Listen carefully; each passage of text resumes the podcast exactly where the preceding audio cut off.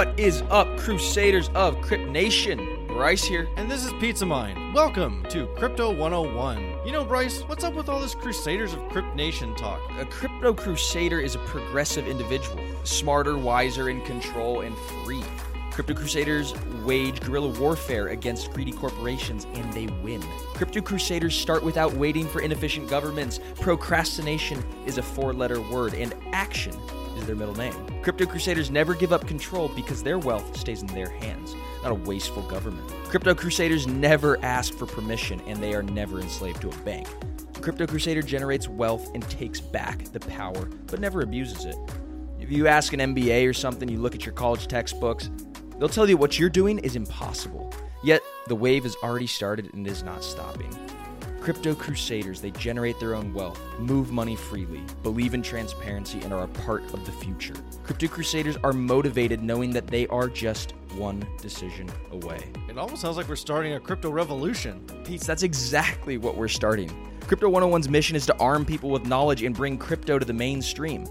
And helping us here today with that mission is none other than Dr. Chris Cleverly. He's the CEO and founder of Kamari, and he's here to talk to us today about the unique marriage between crypto and Africa.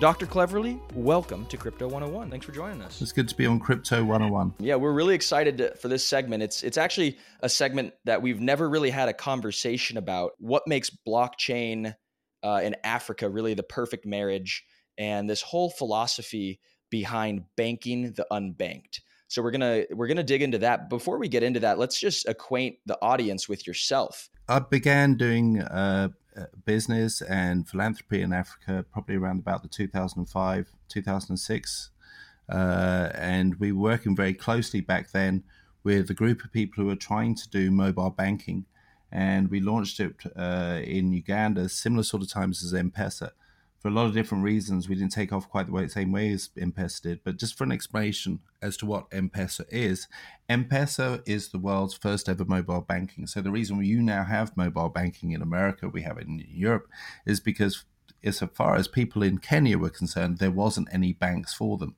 So they used to use their mobile phones that store cash on it, and they'd use them for payments. And that became a much more effective way of using of using banking through telcos, because of course banks, if you don't have any branches, aren't particularly useful. But banking remains useful as long as you've got a, a phone or a smartphone. So you know, just to give you a statistic so you can you can appreciate it, 57% of all mobile banking in the world is still effectively done in Africa, not in South America, not in Asia, not in Europe, you know, not in North America. And um, a lot of that's to do with the fact there isn't a lot of legacy businesses um, in Africa. You know, you don't have, you know, the bells, you don't have Vodafones and stuff like that. You, you know, you, you don't have banks like, you know, a Citigroup that have any real impact or effect. Even Facebook doesn't have a lot of effect yet in, in Africa. So it was an opportunity for people to find really unique solutions for unique problems that they had. That when they'd grown to a certain size, it was clear that the rest of the world wanted to follow those as well. Um, so that kind of got me interested in this whole idea about payments and transactions. And a lot of my, my, my work, philanthropy work, was around building infrastructure in Africa and you know, we launched a, a very big program with the African Development Bank back in 2013. Um, and to launch it, we flew in Akon, John Legend, Mos Def, and we launched something called the Africa 50 Fund, which became a $3.5 billion fund building infrastructure in Africa as a way of creating growth. Because we saw that Africa had reached this kind of tipping point, you know, where uh, before it was all flies in the eyes, live aid kind of dynamics around charity. And then all of a sudden, just like it happened in China, just like it happened in India, there was this other opportunity that could happen. So that's what really got me excited. And the fact that currencies in Africa, you know, local currencies, you can't take them out of the countries. Um, they have no value outside of their countries. They're not fungible. Um, meant that people couldn't trade very easily within the countries, and it meant they were very subject to the interest rates that were imposed on them. And at the time, I was also uh, helping a lot of farmers. I was I was selling fertilizer in in Zambia and Uganda, and uh, it was clear that a lot of farmers couldn't afford that because they couldn't afford the interest rates that were going on there, which could be as high as thirty to forty percent. So we saw, I particularly saw crypto as a way of disintermediating those interest rates. So it became much more of a peer to peer, decentralized way of dealing with finance.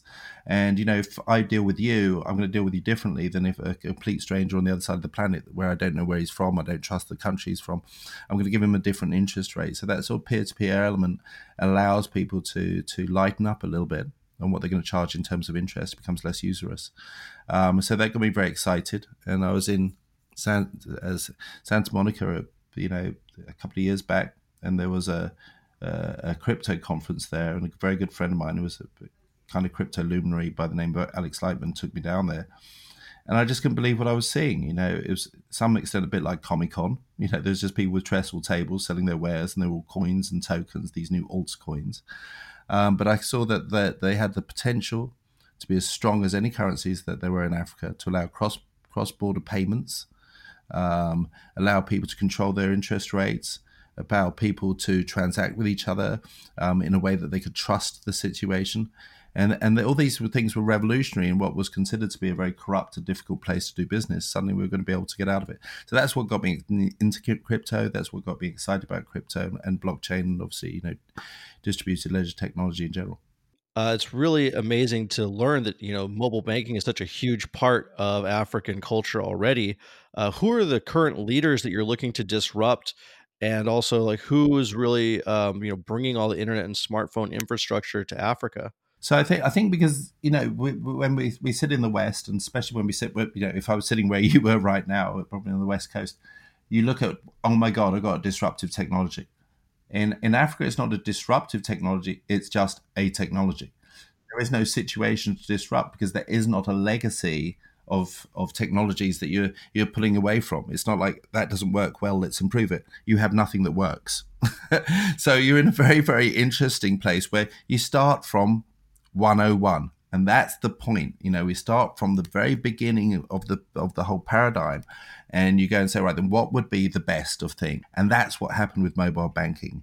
You know you see the smartphone growth in in africa is is is, is exceptional. You know over 50% of the population already has smartphones. People don't really realize that. There's an opportunity in in africa to avoid um, even tel- telcos. Telcos have great penetration, but you know what? Everyone's on one or two or three, maybe four different telcos, choosing and arbitraging between each one to find the greatest value in the phone that they're using. But what's exciting about that is potentially, especially with 5G coming and all the rest of it, potentially we could have mobile mesh networks where local groups of people are actually just meshing their networks with each other and the whole thing is decentralized because the central stuff never worked. And when you're working with a place where even the central banks don't function, um, a bit like perhaps the Fed and the Bank of London, Bank of England is now not functioning quite as well as it used to. Um, the digital world mean, means that it's um, it's very front facing in Africa. You, you, we're looking directly at this digital data driven world, and the young people in our society are very much connected to it. It's really fascinating that there's an opportunity to start from the ground up with just decentralization.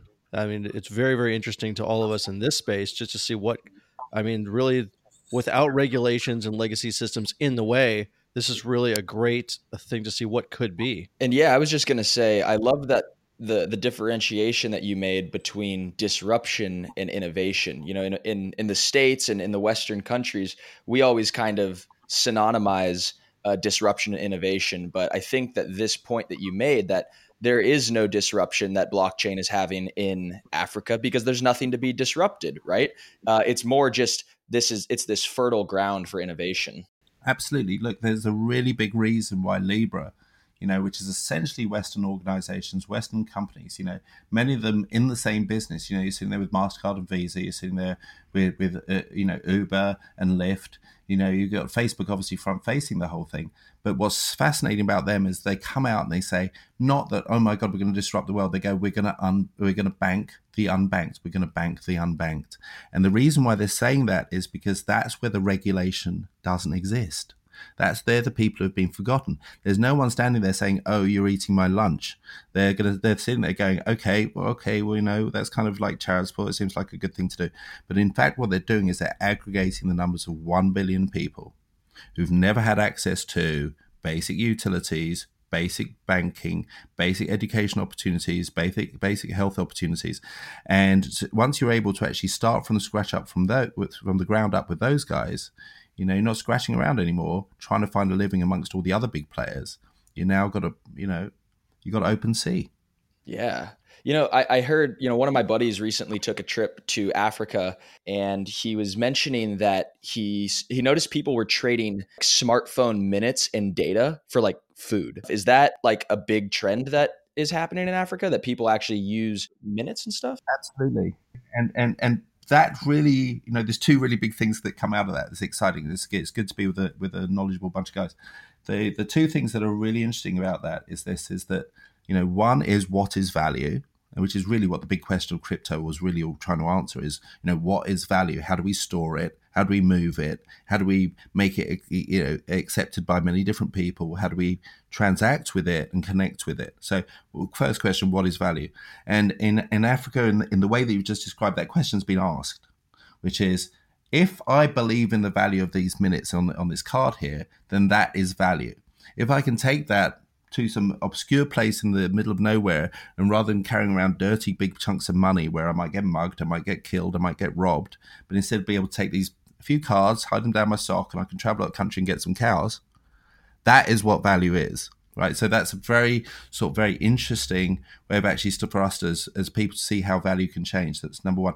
Number two, um, I experienced that very much, you know, when we were in the the fertilizer business um, in Uganda and people in Kampala, which is the capital city, would go up to you know the north towards Juba in South Sudan, or they'd go up to you know the the by the, the lakes where the oil's now been discovered near Gulu and places like that, and that's how they would move money because that was a trusted and accepted form, and that also became a very important form of moving money in Zimbabwe which is now synonymous with ridiculous BTC prices. You know, Bitcoin can fluctuate uh, above the market level of by 30% according to what's happening on the ground because people are looking for trusted stores of value. And, the, you know, this breaks down the concept, you know, that dirty money, big piles of cash, um, these sort of inflated fiats that are just sort of as much made up as anything else are true stores of value. You know, there, there will be other other trends that will happen. So Africa's much more open to believing in in things like that because you know that they have trouble. Even South Africa, an incredibly powerful country like South Africa in terms of African terms, it's very hard to move the rand, which is the currency in South Africa, outside of Africa, outside of South Africa. So people are always looking for different ways in which they can move money. So let's say you've got a great system here. Africa's using your mobile app and everyone's happy. Is this distributed banking system something that could ever work as an alternative in the West, where banks are really under siege right now and people are trusting our existing institutions less and less every day? You know, I think I think you know you've really hit on it. It's it's kind of kind of interesting the way that Libra, in particular, I think can have that kind of effect where you're seeing what has potentially certainly been described in the past as a private corporation, which is the Federal Reserve potentially being attacked by another set of private organizations and corporations, which would be Libra, and they're having a scrap over it. Who owns money? And um, you know, it's it's it's going to be very interesting to see how that plays out and what that means. But outside of that, it's sort of digs into the fiction of what is money and who owns money and why it should be centralized or otherwise. And as soon as that fiction's in some ways shattered, it's all based on belief, right? That's why we call it fiat. So as soon as that belief is actually shattered in any other way, everything else becomes possible. And in a place where you know that that belief in money is weak anyway. You know, you're in Zimbabwe, and at the beginning of the week you could buy an egg, and at the end of the week you, you can't even buy, you know, uh, it, it, you know the the box that the egg was in. So you know, where you already struggle to believe in the value of money, then then there's a much more openness to accept other stories and other ways of looking at value and how they can be stored and other ways of creating trust. So something where there's a finite number, an actual finite number that's ever going to be printed, minted of something becomes kind of interesting. Something that um, actually has an asset base, which let's face it is the opposite of that, actually has an asset base which has a use for it, is becomes interesting because people can understand that in terms of value much more easily than somebody at the middle of the table when you're sitting on the outside of the table told you it's worth something. So we are at this very interesting crossroads, and I think Africa is going to be pivotal in that because that's where you're going to be able to see groups of people aggregate huge numbers to support that You know, so you know suddenly you've got you know this whole game is about eyeballs, right? So if there's a billion people being affected by something, then that's the new billion, and that can happen in Africa in a way that's not going to happen. You know how to book flights and hotels. All you're missing is a tool to plan the travel experiences you'll have once you arrive. That's why you need Viator. Book guided tours, activities, excursions, and more in one place to make your trip truly unforgettable. Viator has over 300,000 travel experiences to choose from. Everything from simple tours to extreme adventures and all the niche, interesting stuff in between. So you can plan something that everyone you're traveling with will enjoy. Real traveler reviews give the inside scoop from people who've already been on the experiences you're considering. So you can plan with confidence. Free cancellation helps you plan for the unexpected. And 24 7 customer support means you can travel worry free. Download the Viator app now and use code Viator10 for 10% off your first booking in the app. Find travel experiences for you. Do more with Viator.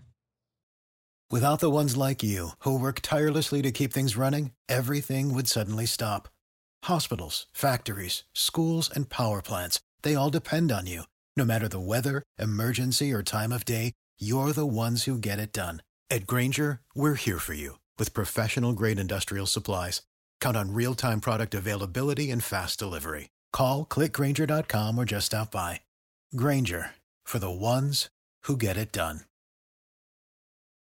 When you need mealtime inspiration, it's worth shopping Kroger, where you'll find over 30,000 mouthwatering choices that excite your inner foodie. And no matter what tasty choice you make, you'll enjoy our everyday low prices, plus extra ways to save, like digital coupons worth over $600 each week. You can also save up to $1 off per gallon at the pump with fuel points. More savings and more inspiring flavors make shopping Kroger worth it every time. Kroger, fresh for everyone. Fuel restrictions apply happen in North America. Let's talk specifically about the work that Kamari is accomplishing in Africa. I know you guys are focused on the uh, cross-border payments and remittances and gaming. So, so where exactly are you guys uh, positioning your value? So, you know what really interested me in particular, not so much the game. The game is very key, but it was really about lotteries.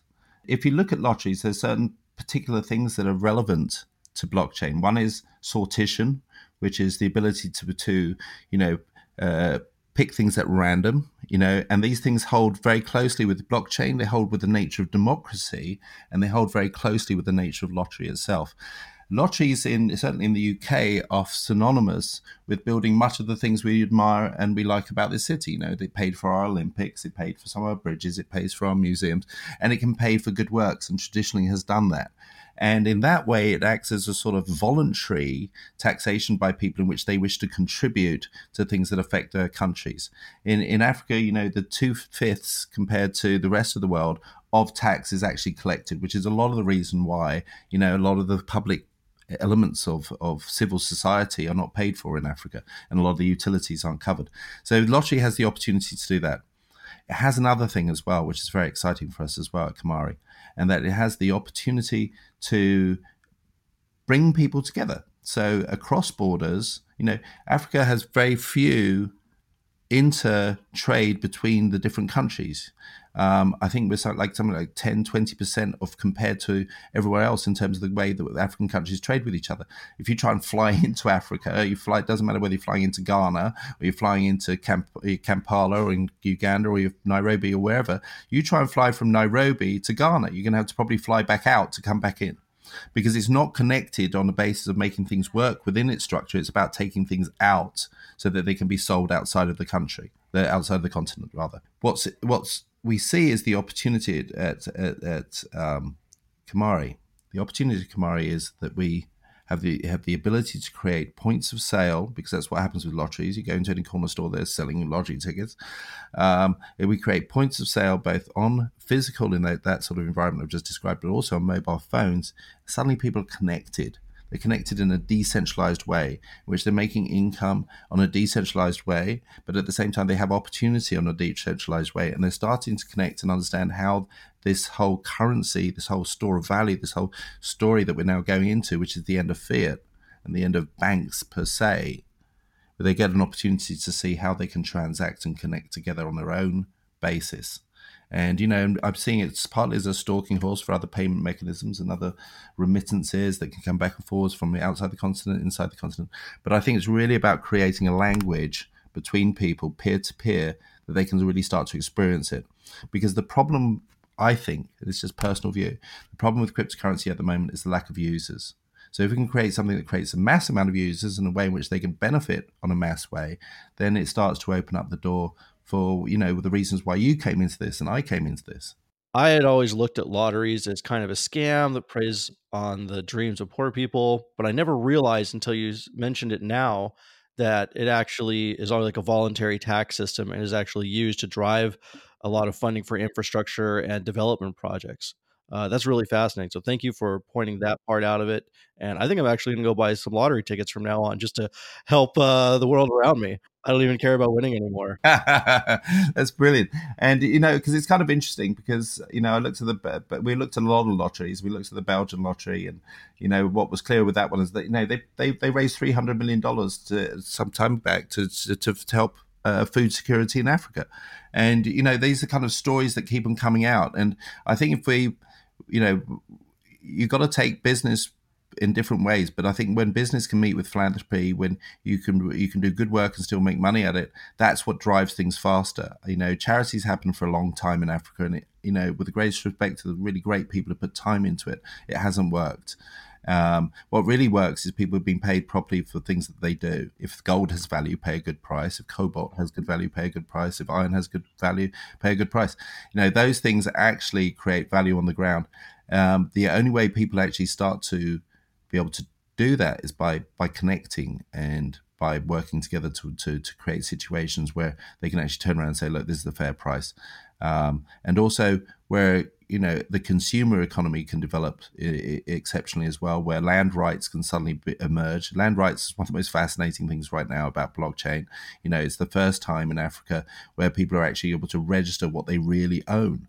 And if you if you can put those things down on, on, on an electric screen, you can borrow against it. And if you can borrow against it in a fair interest rate because you're getting peer to peer interest rates, then actually you have the, something that's very equivalent to what you know people in England and people in America and France and everywhere else. Actually, that's how they build their families. They build their families by having mortgages and by you know being able to afford school fees because they pay them over a period of time, being able to afford a car because they pay it over a period of time, and being able to invest in their businesses through debt. So that opens things up, you know, and that that's kind of what the opportunity is. And I think we're just part of that opportunity. We're just cog in that opportunity. But I think we're one of those ones that's going to help with distribution so that happens. Yeah, I really love that point that you make right there about like that's how people are building families by credit. And you know, I think, you know, as bad of a reputation as the Fed and all the central banks and all these lenders of last resorts or whatever, you know, everybody gets a bad rep because they they give out so much credit. But I mean, if it wasn't for credit, you know, nobody would have anything. You know, the world wouldn't be what it is today. We wouldn't have education and cars and all like the, these things that you said that you know it, you need credit you know we've got to give credit where credit's due and in this and in this particular instance what it is you know fair price credit based on real asset backed stuff is good unfairly priced, priced credit based on illusion and delusion is probably bad and that's obvious, you know. And as long as we can start coming back to where you know the the, the a barter type system and a trust type system, and we're all in it together type system, you know, the sooner we get to those kind of places, then people can make things happen for each other. Yeah, fascinating. If there was one macro trend or one macro policy that was unfolding uh, in the world, whether it's globally dovish uh, interest rates from the central banks or whether it's just corrupt governments, um, you know, what's the one macro trend that you're seeing that's really driving adoption for crypto, um, specifically in Africa? I think um, the trend now that comes around the fact that quantitative easing failed. You know, we thought we could print more money and somehow it would be better. Um, we haven't actually come to the conclusion that it is better, but we're so afraid of what's happening that we're deciding, therefore, to print more money.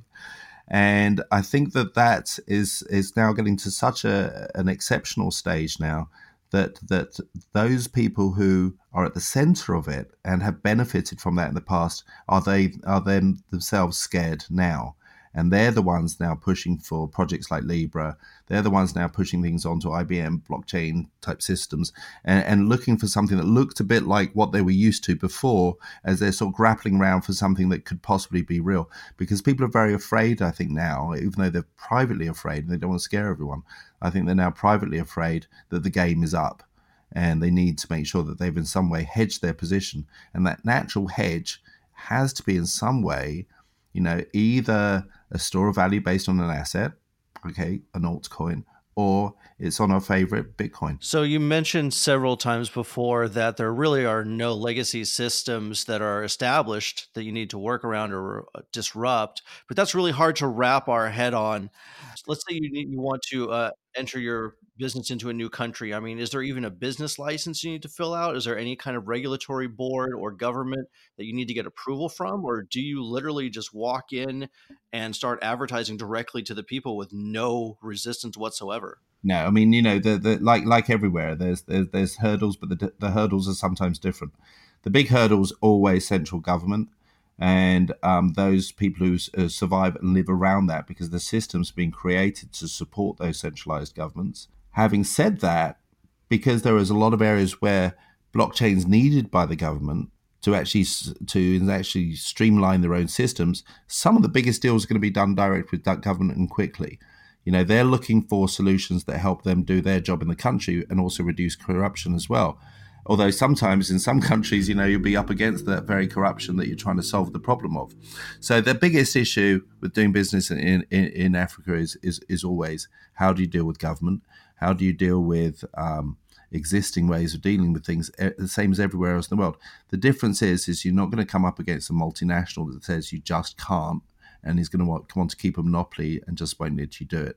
If you've got something that's effective, there is a fair chance that you're going to be able to come in on the ground level.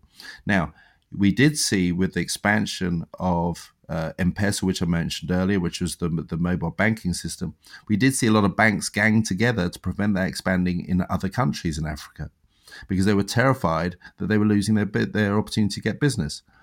But after a while, people kind of realized that they weren't really fighting over anything. There was, they were only banking three, four percent of the whole population anyway, so they were not effective. They weren't doing their problem, their jobs effectively just like the banks in the United States and in Europe are starting to be to realize, and people are seeing it in them, that they're not doing their jobs effectively. So if you're a, a, company with a small number of people or a sole trader, you know, you try and move money around now. You try and get paid on time. You try and get debt from a bank. You know, you, you, it's ridiculous the amount of KYC, AML you now have to go through. You know, unless you're working with one of the digital banks um, in the UK, that would be like Monzo or Revolut. Um, then it's very very hard to do business in most places in Western Europe now. It's very it's becoming harder and harder to set up companies. Um, so what turned out to be quite an effective system for capitalist growth is now decreasing as an effective system, and so that's why the the, the, the banks are going to struggle to keep it up with with with um, the digital alternatives. Wow, love it, awesome. So I guess uh, as we as we wrap up, we want to just get some of your uh, your opinions. You've been in the space for a long time, and you know we want to know if if this is the first podcast that one of our audience uh, members is listening to. Um, what would be like your one word of advice to them? Maybe you know people come on the show and they say you know protect your private keys, or you know don't keep your coins on exchanges. What would you say? Innovate would be the one thing. You know, I think it's all very good for everyone to sit down and see how they can use crypto, how they're going to trade crypto, um, how they're going to make you know that to the moon jump. But the real thing that's really really needed right now, the thing that's needed most right now, is that people actually work out how they can use what's happening to better everyone in the world. You know, because if there isn't a user case for this, the trading is a waste of time. So, besides your company, what is one company in the space that you believe is having the greatest impact? I think, in terms of what is the you know the crypto blockchain company that's um, there's two probably, but but the one that really I want to talk about is you know that's making the biggest impact, even if they never allowed to ever start their business, even if the Fed and the regulated organizations all close them down, even if they're persuaded to change their business model so much it's it, it, not recognizable. The impact that Libra has had in this market cannot in any way be underestimated. It's phenomenon. and the way that it, people have just suddenly realized that 2.2 billion users might suddenly appear out of nowhere using digital currency the effect that that's having you know, which is thrilling you know across the whole the whole piece um, and it's the other the other prize probably goes to another you know megalith from the from the old age is probably IBM and IBM's effect on um, supply chain. The supply chain is never going to be the same again. So I'd said that those things are, are huge, but I, I, don't think the impact, you know, the impact of Libra has not even begun yet. But just the fact that there's a bunch of guys who own businesses that are uh, household names around the world, aggregate bigger marketing spend than any nation on the planet, and have uh, more people signing up to them on a daily basis than any nation on the planet is not just going to impact cryptocurrency and what currencies are. It, actually impacts impacts on what a nation is and what countries are, and we don't really know what that all means yet. So it'd be interesting to see how that plays out that that last little bit actually gave me goosebumps because we're we are d- redefining what a nation and what borders are right? Absolutely in the, in, in every sense. And you know it, it, maybe it's the worst thing we've ever done is giving our data and our currency to a new oligarchy. But then kind of it was kind of there anyway. Or worse before. And but maybe there's just this little slither of hope this little small line of possibility that exists between the two things where we might just scrape out with a decentralized world Amazing. Thank you so much for your time today and for all your insight that you shared with us. Uh, as always, this is Crypto 101. We very much enjoyed having you. Thank you. really enjoyed it.